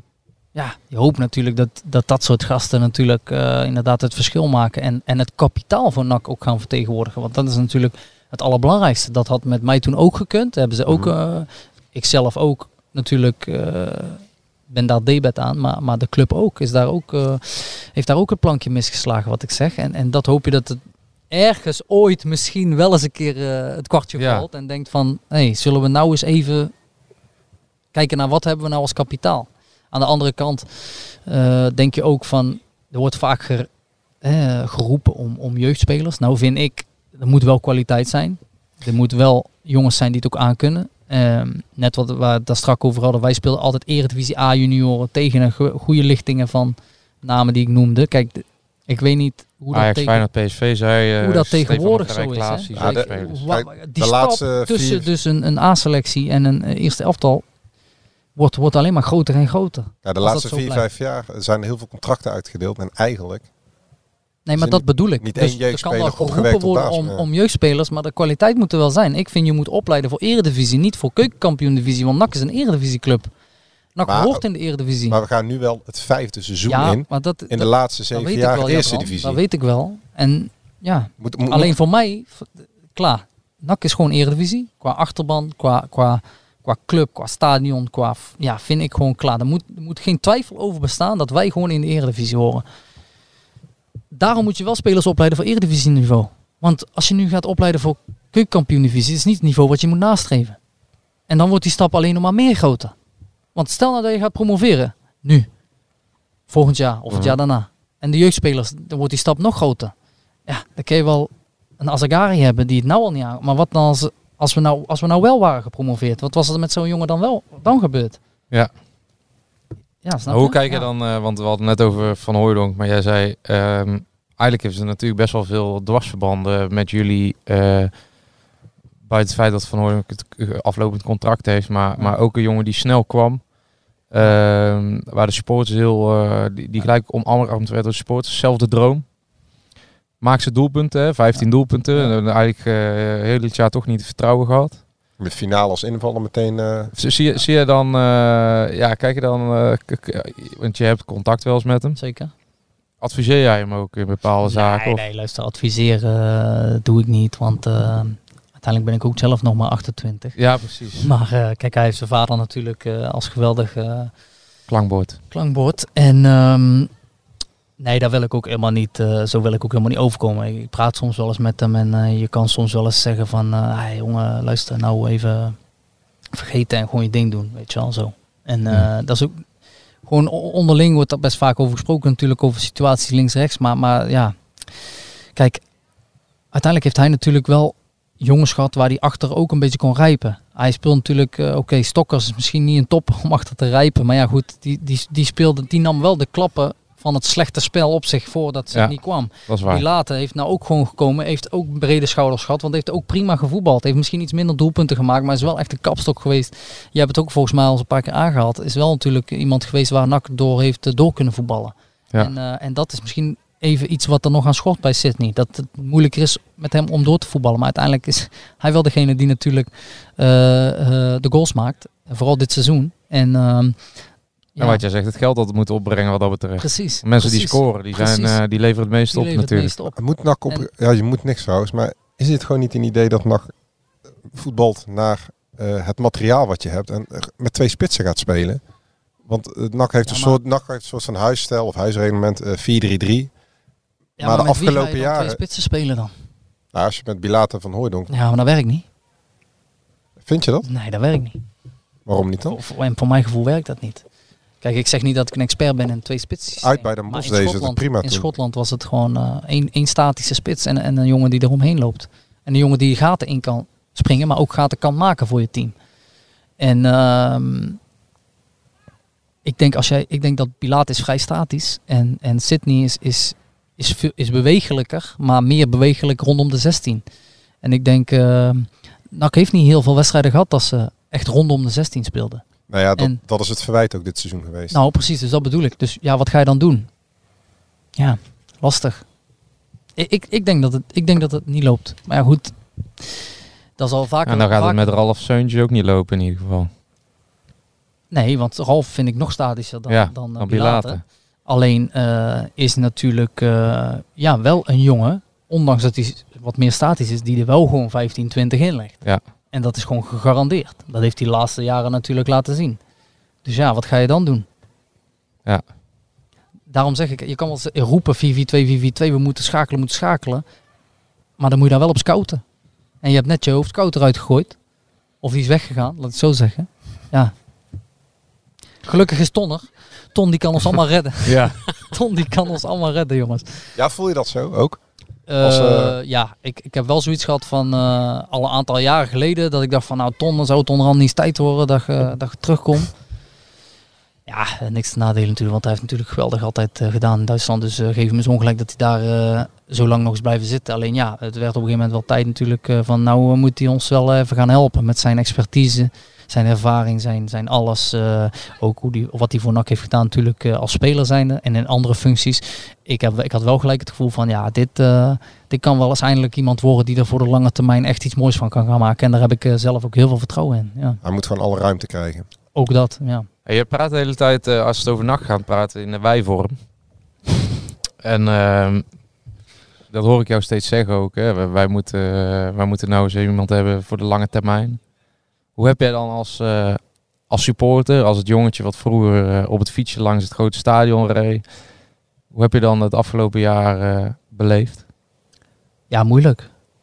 Ik heb er wel eens over met, met, met ja, andere Bredaners natuurlijk, andere mensen. En het is altijd een beetje hetzelfde. Ja, het ziet er weer niet uit, het is weer niks. En ehm, ik weet niet waar het aan heeft gelegen. Het was heel fr- frustrerend. Het was heel frustrerend dit seizoen. Om, om eh, ik weet niet, het, het lukte gewoon niet. Het, het, het liep niet echt. Ehm, nou moet ik wel zeggen, de laatste twee, drie, vier weken dat je wel dacht van oké, eh, eh, het loopt misschien niet top, maar er zit in ieder geval wat meer power en pit in. Ja. Waar je als supporter ook gewoon graag naar kijkt. En dan ja, wordt de wedstrijd ook wat leuker. En dan denk je van yes, we gaan er nou op en we gaan er nou, we gaan nou promoveren. Dat dacht ik ook echt serieus. Alleen, oké, dat is natuurlijk altijd een beetje een loterij achteraf. Ehm, maar ja, hoe, hoe kijk je daarna? Ja, frustrerend. Grotendeels van het seizoen gewoon eh, gefrustreerd voor de televisie gezeten. Ja, dan zijn het lange wedstrijden. Ja. Heb je, begrijp- je dan als eh, supporter, maar eh, je bent vrij uitgesproken, eh, ehm, eh, begrijp je dan dat er eh, in de finale tegen NEC twee spitsen op de bank zitten en dat hij vast blijft houden aan Lex Immers, wat werkte tegen Emma uiteraard. Hè? Ja, precies. Omdat NAC eh, op eigen helft eh, werd teruggedrongen en moest overleven. Mhm. Maar dat je eigenlijk in een wedstrijd waarin je geacht wordt dat je beter bent, dat je dan zonder spits begint. En dat je doorgaat met het verdedigende concept wat wel werkte tegen Emmen. Maar ja, in de finale tegen NEC wordt er natuurlijk iets anders verlangd. Ja, maar ja, dat klopt ook wel. Tuurlijk, dat is ook wel zo. Alleen Dat je dan of Bilate of eh Sydney kiest, een van de twee. Maar dat je dan wel met een echte spits speelt. Of, snap- Ja, ja nee, ik snap, ik snap jou, jouw vraagstuk. Ik denk alleen even na over hoe, hoe ga ik hierop antwoorden. Kijk, ik ben natuurlijk niet degene die de tactiek bepaalt. Ik kan er natuurlijk altijd Nee. wel van vinden. Ah, laten we jij zegt, de kijk, supporter kijk, Immers, die. Immers die had natuurlijk eh, tegen Emma gewoon hartstikke goed gedaan. Ja. Eh, buiten zijn goal. Hè. Ik praat niet eens over zijn goal. Gewoon over, over het team gewoon helpen in het balvast zijn. Het kopduels winnen. Eh, gewoon geweldig gedaan. En hij legt altijd, is een jongen die altijd ook energie in de wedstrijd legt. Dus, dus waarom, ja, zou je daar niet mee beginnen? eh, die Nou ja, omdat de wedstrijd Ja, tegen NEC iets anders vraagt Ja. natuurlijk. dat, ja, En omdat je veel meer initiatief dus wat hebt en veel dan meer de als bal hebt. trainer dan? Ja. Want je kan hem ook niet terugschuiven naar het middenveld, want dat stond. Ja, dat stond zo vast, dat stond gewoon goed. Ja, dan maak je, Haaien, dan maak je keuzes. En, eh, en, en, en Lewis. Ja, nou, dan, dan Ja. maak je dus keuzes. En dan pak je een spits. En dat zou dan eventueel ten koste kunnen gaan Ja, maar omdat Immers, of je van, het iets kijk, het is in. natuurlijk wel een wedstrijd. Het gaat om, om, om, om heel veel dingen. Hè. Financieel, eredivisie, eh, noem maar op, aanzien, club, alles op en aan. Wat, ja, dan heb je gewoon ook misschien een jongen nodig zoals Immers. Met zijn ervaring, met zijn door de wol. Hè. Ge- Dat is gewoon, ja. slimmigheid. Ja, snap je? Ja. En dan denk ik van, dat vind ik dan nog niet zo gek. Van, van, Maar Mario Bilaat Maurice. was twee keer gepromoveerd in de laatste drie jaar. Ja, maar Dus dan over- komen wij over de terug. kennis over Ga je dan twee spitsen spelen? Nee. Niet Nee, nee. nee. Dus, dus dan, moet, dan moet dus een trainer een keus gaan maken uit drie, drie jongens. Immers, Bilater of Van Hooijdonk.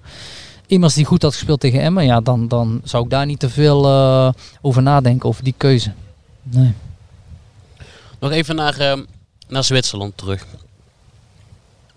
Ja, ik, ik, zei, ik zei dat straks al, eh, het is een succes gebleken, maar hoe, hoe, voel jij je, eh, hoe voel je je daar? Ja, prima. Prima. Het is, wat ik al zei, een geweldige stad om te wonen.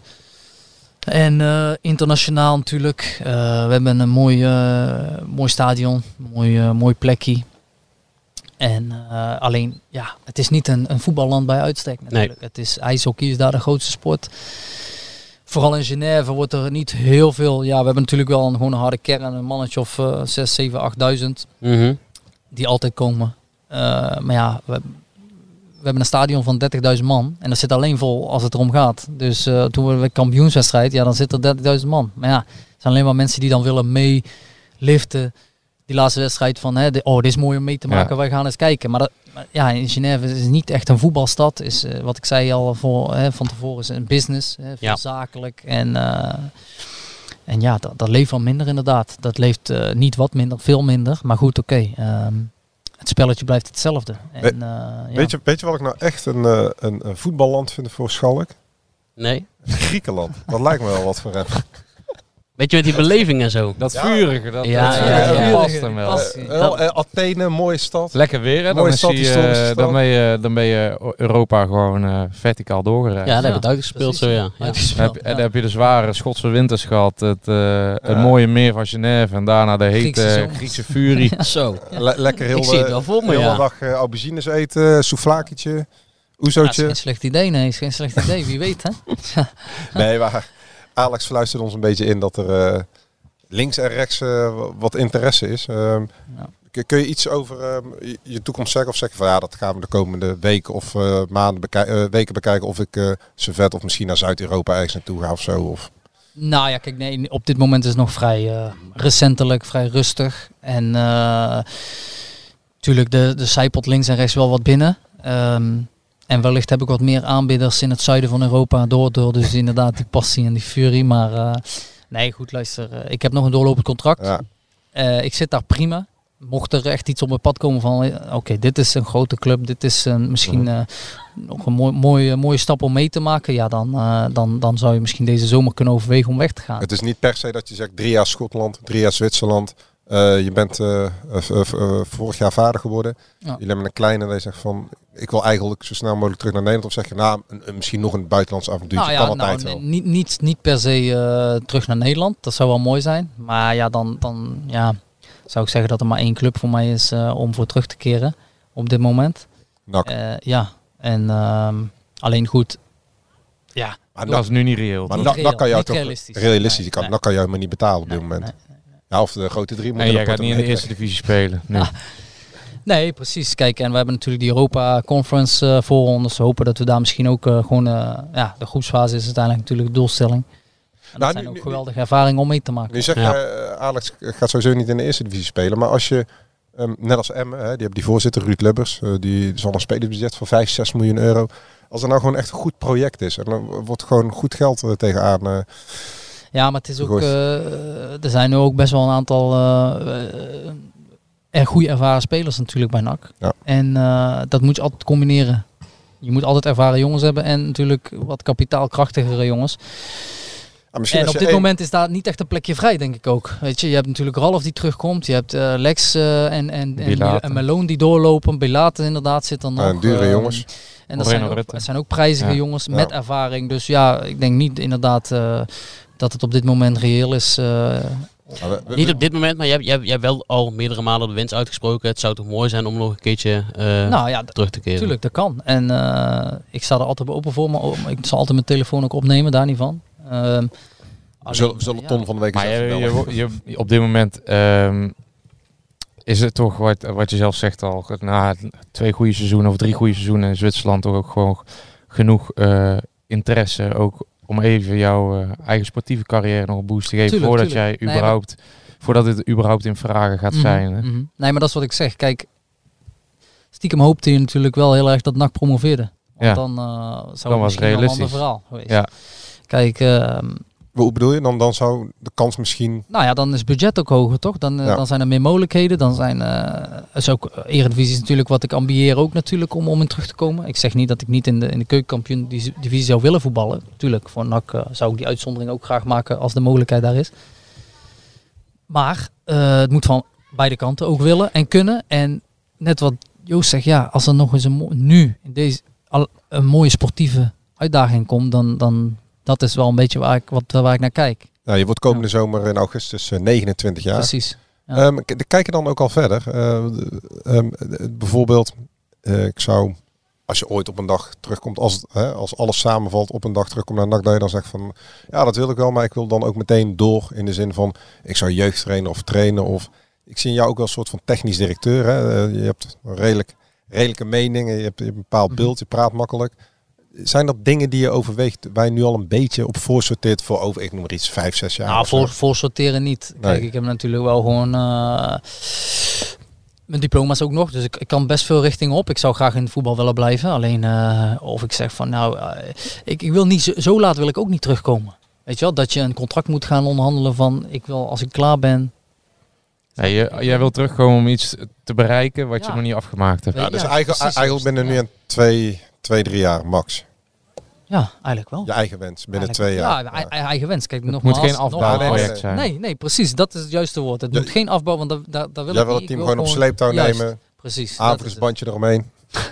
Nou ja, dat is altijd aan de trainer natuurlijk. Maar nee, goed, luister. Nee, maar jij ja. kan er niet tegen als er kantjes vanaf worden gelopen. Nee, dan krijgt dan, iemand een schop eh, onder zijn reet ja, voor jou. ja, ja. Nee, want dat weten veel mensen niet. Maar jij eh, investeert wel ja, gewoon echt eh, veel in jouw lichaam nu. Hè? Zeker, zeker. Ja, nee, dat klopt ook. Er zijn eh, ook eh, heel veel... Specialisten om je heen Precies, verzameld. precies. En ook in Zwitserland zeggen ze nu ook van, eh, daar valt niet veel meer uit te halen dan, eh, dan wat ik nu heb gedaan. Wat voor mensen verzamel je om je heen en waar, waar let je op? Nou ja, kijk, vooral, het is ook vooral voeding geweest en, eh, en krachttraining. Heel veel krachttraining. Eh, dat is ook in Schotland begonnen. Ehm, daar heb ik een eigen, eh, tenminste niet eigen, de dia- veel met diëtisten gesproken, veel met, met de krachttrainer in Breda aangenomen. Eh, als ik dan ook in Nederland was om, om fit te blijven. Dus Rob van der van der waar ook eh, onder andere Goudelje Precies. en uh, Eumer, Eumer Keesluis komt er ook uh, wel eens, weet je wel. Dus, uh, en met dat dieet, hè, dat betekent dat, dat, um, dat je bijvoorbeeld minder vlees eet? Of, ja, ja, ja, zeker, zeker, zeker. Dus gewoon, ik heb heel mijn vlees is gewoon weg. Ik eet heel veel plant-based nou gewoon, hè, vegan. Um, en, ja, ben, ben jij overstap op de ja, ja. veganistische levensstijl? Ja, je eet geen vlees meer? Nee, ge tot, geen vlees, geen vis. Geen is dat fulltime of is dat in jouw vakantie? Nee, uh... nu, nu, nu moet ik zeggen, in de vakantie is het wat lastiger. Ik zag hier net een mooi toastje met de feta erin. Ik denk, nou, nee, ik zal het toch okay. eens even proeven. maar uh, nee, ja, ik ben gewoon uh, inderdaad, als ik, als ik aansta, hè, vanaf het begin van het seizoen is het gewoon vegan. Maar merk je dan dat, um, dat je lichaam... Um, makkelijker herstelt. Dat je minder spierblessure... Want ja, het is heel cliché misschien, maar, nee, maar het, is ze echt, zeggen het dat, is echt bizar. Dat als je vlees eet, dat het wel tot twee, drie dagen kan duren... voordat je dat helemaal ja. verteerd hebt in je lichaam... Ja. en dat je daar af en toe Precies last dat. van krijgt in je spieren. Het is ook voornamelijk gekomen eigenlijk vanaf... bij Go Ahead Eagles dat ik natuurlijk begonnen de spierblessures... En uh, ja, toen dacht ik op een gegeven moment van... Uh, ja, ook, ook in Servet in het begin nog wel eens wat last van gehad. Maar ten, ja, ik moet gewoon... Uh, ook de laatste jaar gewoon uh, voornamelijk dan dat ik vegan en gewoon uh, het vegan uh, lifestyle hanteer. En, en dat ja, werpt ook gewoon zijn vruchten af. En Novak Djokovic is ook veganist. Ja, um, ja.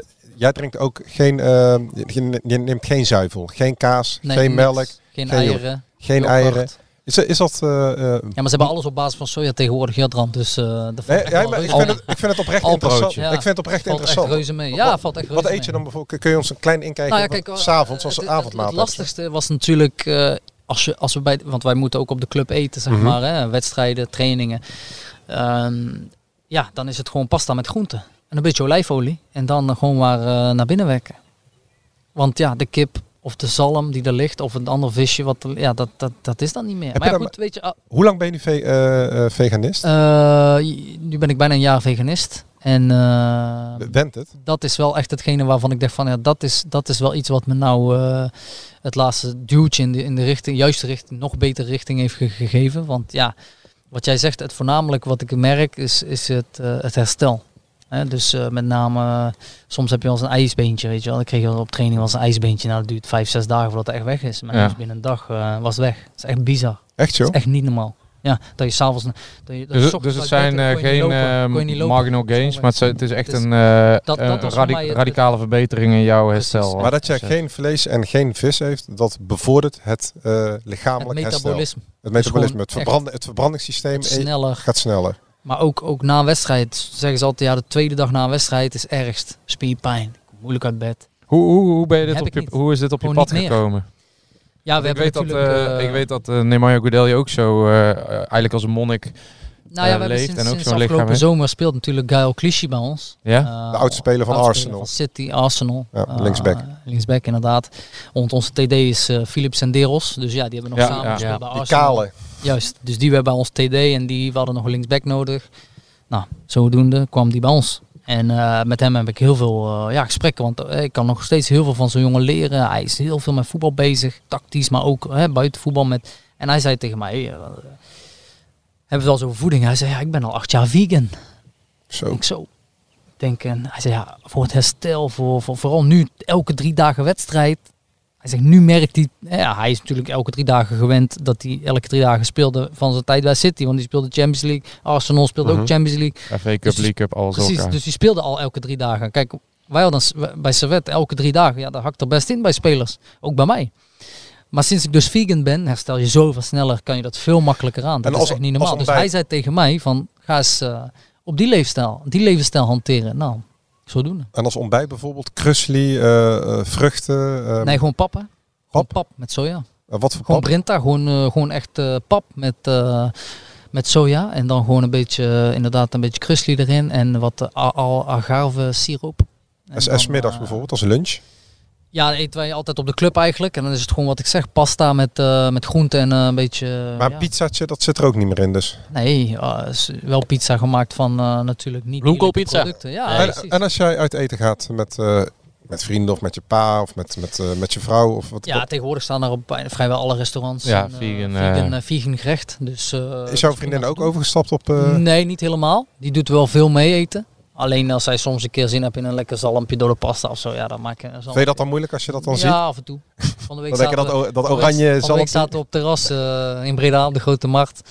En eh, toen eh, had ze lekker een broodje carpaccio besteld. En ik, Ja. zat, met, Oh, mijn- ja, ik ja. zat met mijn bagel, hummus, met Ja. avocado. eh, ja, zo. Nee, maar ja, Ah, ook lekker, joh. Ja, nee, maar dat is gewoon iets wat je voor je carrière ook over moet hebben. Om uiteindelijk te zeggen van, dit Ja, kan want- mij helpen. Relatief is je carrière natuurlijk maar kort. Precies. En om er alles uit te halen, kan je daar ook... Ja, Maar ja het- vooral je lichaam waar we het dus Ja. over begonnen. Het is niet dat je een st- biefstukje mist of zo. Of, eh, Nee, vlees mis ik totaal niet. Totaal niet. Echt helemaal niet. Het enige wat ik echt mis is gewoon lekker een visje. Vis, Gewoon ja, lekker snap een ik. zalmpje of een, ja, gewoon echt, dat is wat ik echt... eh, Zeker met dit weer, hè? als je lekker buiten zit, lekker een eh, Zo. fris visje erbij. Ja. Ja, precies. En dan eet je dus eh, ook vleesvervangers. Wat je...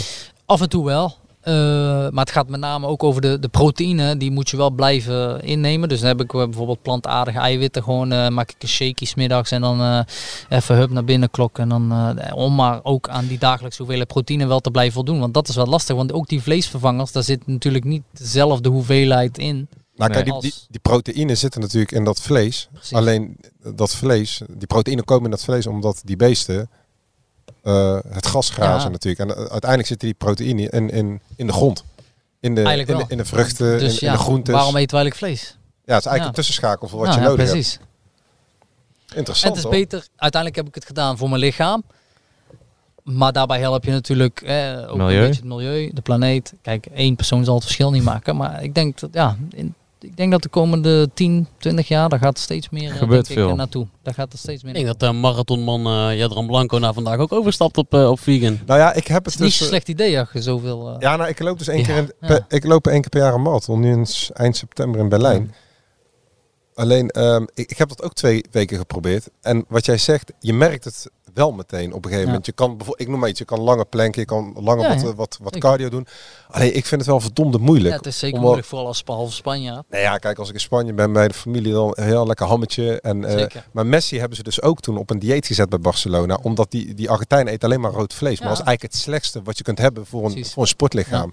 Maar ik vind, het is wel lastig hoor. Want en geen eieren. Want eieren, dat is ook een soort van bindmiddel voor honderdduizend dingen. Ja, maar daar heb je toch ook allemaal... eh, Heb je ook ik vind, het- ik, vind ik heb pannenkoeken, pannenkoeken maak ik ook wel eens. Dan maak ik gewoon op basis van, eh, van eh, kokosmelk. Ja. Met gewoon het, eh, het meel. En dan gewoon, gewoon een geprakte banaan gebruik ik als bindmiddel. Oh echt? En dat werkt fantastisch. En dan heb ik gewoon pancakes. Gewoon, Tapas van de week voor volgende week Prima. jongens. Zo, volgende Ja, week, volgende week eten we vegan, ja. Volgende week eten vegan. Nou, nu eten ja, niet helemaal vegan, maar... Ja, maar dat gaat, dat gaat prima. Dat gaat echt prima.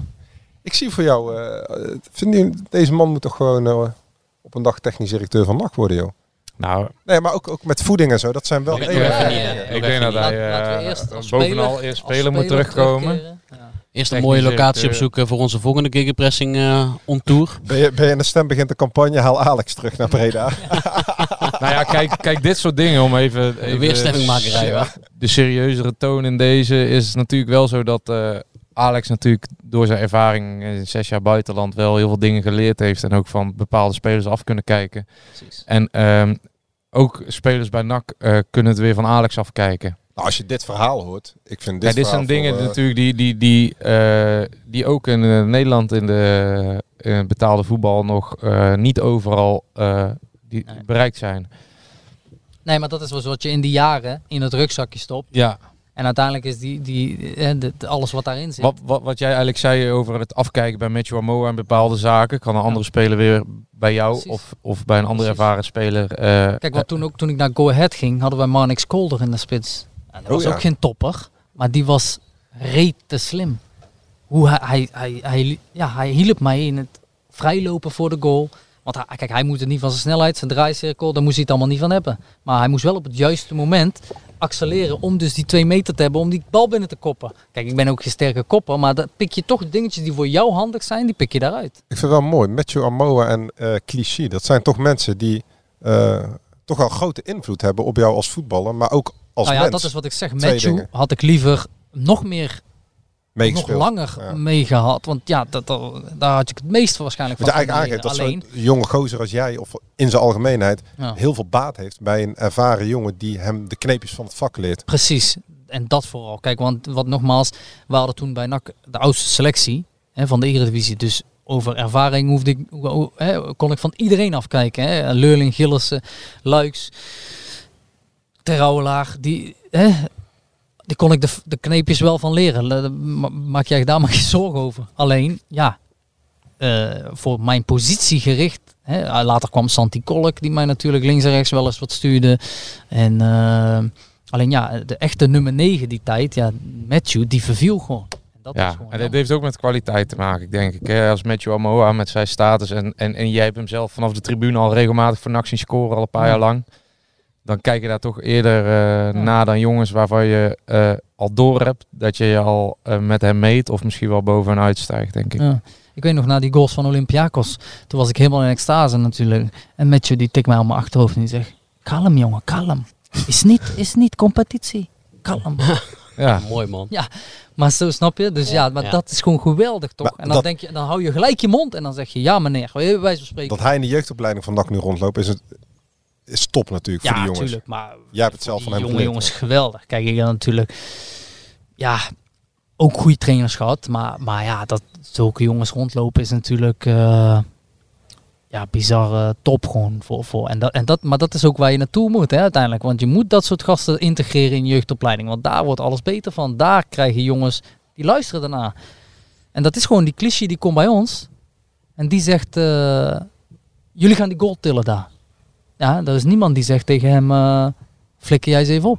Die, die rennen met z'n allen naar die goal en die halen Ja. die goal op. Ja. Terwijl voorheen, als er dan iemand was zei tegen die jonge gasten, zeggen ze, ja, hou jij je mond dicht, weet je niet. Soms hè, even overdreven, maar... Maar, maar, Maar zo ja, werkt het wel zo werkt het gewoon. Zo werkt het gewoon. En, eh, Maar nogmaals, in- met de kanttekening dat er ook gepresteerd moet worden natuurlijk. Uiteraard, uiteraard. Als eh tuurlijk. Clichy ehm, drie keer de fout ingaat en zijn concurrent is beter, dan wordt het al lastiger natuurlijk om dat Tuurlijk, natuurlijke nee. overwicht te creëren. Precies. Als, als Alex Schalk op een dag terugkeert en hij is aanvoerder van NAC, dan worden de kantjes niet meer afgelopen op de training. Nee, maar, Ja, maar jij bent geen nou al makkelijke volgens mij, toch? Voor mensen die Nee, eh, dat klopt. voor Dat een beetje land of van Nee, op de klopt. trainingen. Dan moet je niet bij mij, dan ben je bij mij aan het verkeerde adres. Dat heb ik wel geleerd door de jaren heen. Maar, maar zo was het bij mij ook toen ik in het eerste kwam. Hè? Als wij dan een paasentrap eh oefening deden en ik, ik miste drie keer een paas, dan was Tim Gillissen de eerste die zei, eh Schalk, godverdomme, dat is de laatste keer. Een Mike zo meteen eh, de kleedkamer in bij spreken. Snapte? Hoefde de trainer niet eens wat te zeggen. Dan was Tim wel die het woord deed of dan was, ja. Maar zo, zo werkt het toch? Zo, zo werkt, zo moet het ook werken. En anders, ga, anders kan je niet individueel, maar ook niet collectief beter worden. En kan je collectief ook geen doelstelling eh, behalen die, die er wordt gesteld. Hey, we hebben het over, eh, over eh, Zwitserland gehad, over, eh, over Schotland, over, over NAC. Over Griekenland. Over Griekenland hebben we het ook even gehad, inderdaad, ja. Ehm, maar je hebt ook nog gewoon vier wedstrijden ehm, gespeeld bij Jong Oranje. Klopt, ja. Met eh, niet, niet de minste eh, namen ook, heb ik, eh, heb ik gezien. Ook gasten die gewoon deze zomer gewoon op het, op het EK verschijnen. Verklaar u nader. Virgil van Dijk, Zeker. Wijnaldum, Ja. Berghuis. Ga helaas Virgil er niet bij, maar... Nee, ja, nee. Berghuis, ja. Klopt. Blind. Blind ook nog inderdaad, ja. Ver- Ja, Ver zit er nou ook niet bij, maar ik, ik was Die heeft een toernooi gespeeld. Ook, ja. Klaassen. Hoe was dat om, om, om, want, we- we- eh, hoe was dat om, om als jong manneke zo eh, eh, het oranje shirt te dragen? Bizar. Dat is toch ook weer een volgende droom, zeg maar. Die, Heb je die- nog zo'n shirt? Tuurlijk. Ik heb nog een shirt, ja. En die- Ik heb die- nog veel shirts, ja. Die hangen bij mijn pa aan de muur. Ja. Ja, zeker. Vooral die eerste. Die, die eerste was wel echt... Het is oranje, is de hoogste, eh, hoogste ja. Ja, ja, precies. Ja. En vooral in, in, mijn, eh, in mijn categorie toen, wat ik zei, hè, die lichting was ook gewoon hartstikke goed. En eh, ik, toen ik bij NAC in het eerste kwam, was ik ook nog maar 18, 19 jaar. En het was onder 21. Dus ik, Ja. ik had nog met, jong, eh, met onder 19 mogen spelen. Maar ik werd al opgeroepen voor Jong Oranje. En daar was dus, hè, wat je zegt, want Wijnaldum is, is, Is 30, Dus ja. is twee jaar Ja. ouder dan ik. Of, of anderhalf jaar ouder dan ik. Dus die, dus, maar met dat soort gasten kwam ik dus binnen. En, en er was eh, een interland in Oostenrijk en ze hadden daar, die week daarvoor gespeeld. En toen was volgens mij Castanjos blesse- geblesseerd geraakt. En eh, ja, toen moesten ze een vervanger hebben. En toen, eh, toen riepen ze mij op korpot. En eh, dat was mijn eerste keer. En toen moest ik alleen eh, vliegen naar Oostenrijk. En toen kwam ik daaraan. En ehm, ja, dat is natuurlijk eh, even spannend. Hè? Nu, eh, die jongens dus hebben voor mij allemaal al een hele grote Ja. status. Ja. En, Wijnaldum eh, was 16 toen hij voor Feyenoord eh, Precies, die, die, die hadden voor mij al jaren in de Eredivisie gespeeld. En eh, ja, dan kom je daar als, als mannetje ook, moet je ook, moet je ook even rustig, eh, rustig beginnen. En je status ook een beetje verdienen natuurlijk. Want ja, je kan wel bij NAC spelen, maar dan zeggen ze hoe de, hoe de fuck is NAC bij Ja. spreken daar. Die gasten natuurlijk met de Rotterdamse en Amsterdamse bluff. Ja. En ik had geluk dat Marco van Ginkel er toen de tijd ook bij zat. En Marco is ook een hele kalme jongen, heel nuchter en een beetje hetzelfde type als ik. Dus ik, wij gingen gelijk goed met elkaar. En, eh, en toen maakte ik tegen Oostenrijk ook mijn debuut. Dus, eh, en die wedstrijd wonnen wij uiteindelijk volgens mij met 1-0. Dus eh, ja, dat was, en daarna nog een paar keer inderdaad bijgezeten. Eh, ook nog een keer bij de belofte van Oranje toen opgeroepen. Toen was ik ook aanvoerder uit bij Noord-Ierland. eh, met, eh, wie was het toen? Acht Langeler was bondscoach. Ehm, met Adrie Koster volgens mij. En eh, ja, dat zijn ervaringen. Ehm, ja, die pak je, die zit ook in de, in een rugzakje. En eh, die, neem, die neem je gewoon mee. Ja, tuurlijk, zeker. Ja, en, en dus tastbaar in de vorm van een hoop shirtjes, wat je, die heb je allemaal Ja. bewaard. Ja, zeker. zeker. Ik, eh, ik heb een hoop shirtjes, maar niet alleen van Nederlands elftal ook van. eh, ik heb zelfs nog een. Ik kwam van de week tegen, want eh, met opruimen wel een oud gesigneerd wedstrijdshirt van eh Glenn Selmon bij NAC. Kijk, Dat Selman. was wel echt. eh, ik denk dat ik die be- voor best veel, veel geld nou kan verkopen, denk ik, jongens. Nee, nee, maar dat is gekheid. Maar dat zijn wel. eh Hier spreekt een liefhebber over. Glenn Selmon. Geweldige Zuid-Afrikaanse spits. Zimbabwees, was het- denk ik ja, zelfs. geweldig, man. Wat een spits was dat, hè? Ja, heel goed. Stiffy tegen Feyenoord, weet je nog? Toen hij terugkwam van Oh. Groningen voor de tweede keer, toen was hij eh, ja, niet, niet te houden. Niet te houden. Maar Dat was ook eh, denk ik de Kunnen wedstrijd dat Pierre we, terugkwam. kunnen we hem niet gewoon hier houden? Want, eh, Ja, ik wil net zeggen, jij zegt, je spreekt een liefhebber, maar hier kunnen we toch gewoon nog, eh, nog uren mee doorgaan. Ik ben volgens mij Ja. de linkerkant van mijn gezicht is helemaal verbrand. maar eh, Ja, maar en Alex, Alex de nek ook, denk ik. Maar we eh, delen allemaal dezelfde passie Ja. natuurlijk uiteindelijk. En eh, dat is het geel-zwart en eh, klaar. maar Alex, Ralf, Sydney, Ja. jongens van de stad. Ja. Supporter Nou ja, van de club. het is natuurlijk wel belangrijk, zeker in een tijd als het even iets minder gaat om jongens te hebben die weten ehm, ja, hoeveel pijn dat een stad ook kan doen. Hè? Precies. En de club ook goed vertegenwoordigen. Ehm, ehm, ja, als aanvoerder moet je natuurlijk ook na iedere wedstrijd eh, even je commentaar doen bij ESPN, eh voorbeschouwing kies. Het is ook prettig als er gewoon een herkenbaar gezicht staat voor eh, waar de achterban zich mee identificeert natuurlijk. Of, of die je gewoon even aanspreekt als je bij de bakker eh, je worstenbroodje gaat uh, Geen worstenbroodje trouwens Nee, meer. nee, geen worstenbroodje meer. nee. Je broodje humus. Ja, broodje hummus, ja. Ja, mooi man. En ook mooi dat, eh, dat deze liefhebber, die kan eh, Schots, Engels, die kan, eh, ik, heb, ik heb gezien. Frans. Ik ben benieuwd, eh, ben benieuwd naar jouw Grieks, eh, Alex. Grieks, ja, dat wordt... Hij een kan- maar- alfabet, gelukkig- Alfabet, sorry. Ja. Gelukkig kan hij ook nog heel goed Breda's. Hebben we hier eh, aan, eh, achter de microfoon eh, mogen... Ja, ik pas mij aan aan jullie. Moeten we nog even, voordat we zo afsluiten, rondje actualiteit snel of niet? Nou, Ja, doe maar, doe maar. Ik ben Jadran. benieuwd, Nou ja, ik- ik gooi zag- maar in, joh. Maakt niet uit. Jadran, ik eh, ben echt rete benieuwd, want ik open gisteren Twitter. Ja? En eh, Ik was lekker aan het borrelen in de stad overigens. Dus wat, wat, wat zeiden de mensen ah, op er was iets gelekt naar jou schijnbaar. Er was iets gelekt naar mij. Zag ik op Twitter. Ja.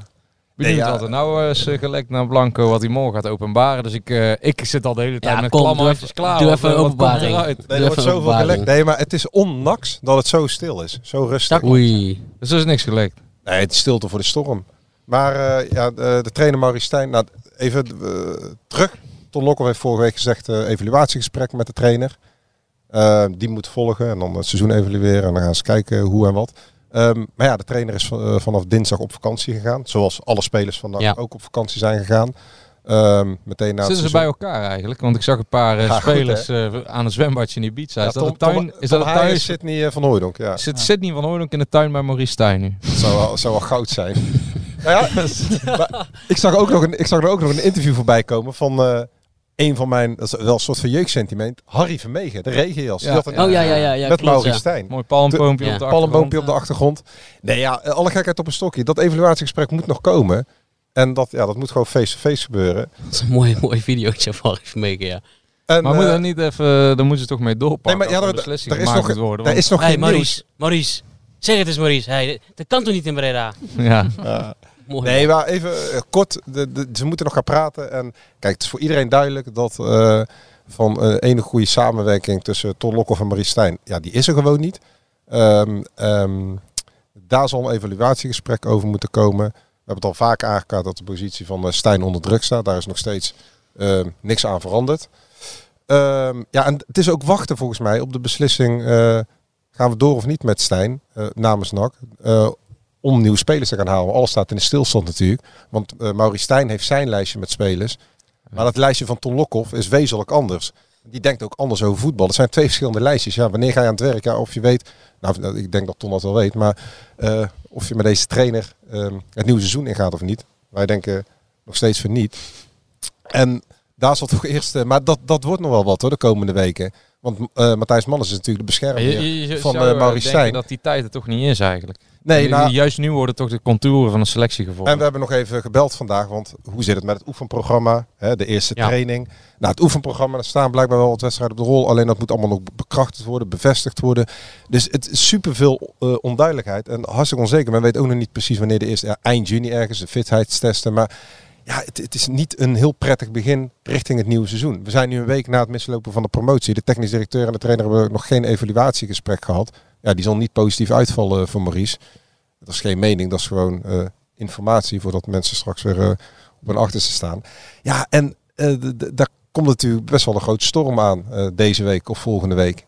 Want nogmaals, ja, dit, dit- ik, Ton Lokhoff, eh, die, die, die, zou denken... Maar er is nog niet één keer vertrouwen uitgesproken, openlijk in ieder geval. Ehm, Nee, Ton heeft niet één keer de positie van eh, Stijn eh, publiekelijk bevestigd. eh, bij zowel bij ESPN als eh, bij de regionale. nou, nou, Lokale media gezegd dat het eerste seizoen geëvalueerd gaat worden. Dat daarna een beslissing wordt genomen. Ja, dat is gewoon duidelijk dat je niet tevreden bent over heel veel factoren.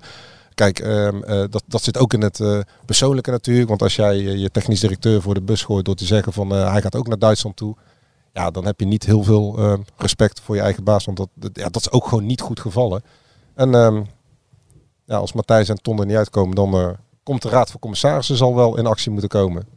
Ik vind nog wel een leuk oefenwedstrijdje hoor. Maar dat wordt, ja, dat wordt een dure grap dan, twee jaar. Ik zie, eh, zie ons al hier wel staan hier op deze verhoging eh, lang in geleden, het begin van de voorbereiding. denk ik. Dus ja, geen, eh, het, Ja. het, Ja. nieuw- het nieuws van NAC deze week is dat er geen nieuws is. Nieuws Omdat- is dat er geen nieuws is. Omdat er nog geen gesprek heeft plaatsgevonden over het eh, evalueren van het seizoen. Ja, zeer blij met dit blokje actualiteit erbij. Ik stond echt te popelen om hier naar te luisteren, Ja. maar dat valt weer tegen. Blij gemaakt met een dode mus. nou, in ieder Het is eigenlijk een beetje net als stom echt bij zijn Joep Schreuder. Het nieuws is, hè? Als we bij het EK zijn. Het nieuws is... Is er nog nieuws? Nee, er is geen nieuws. Kijk jij naar roeien?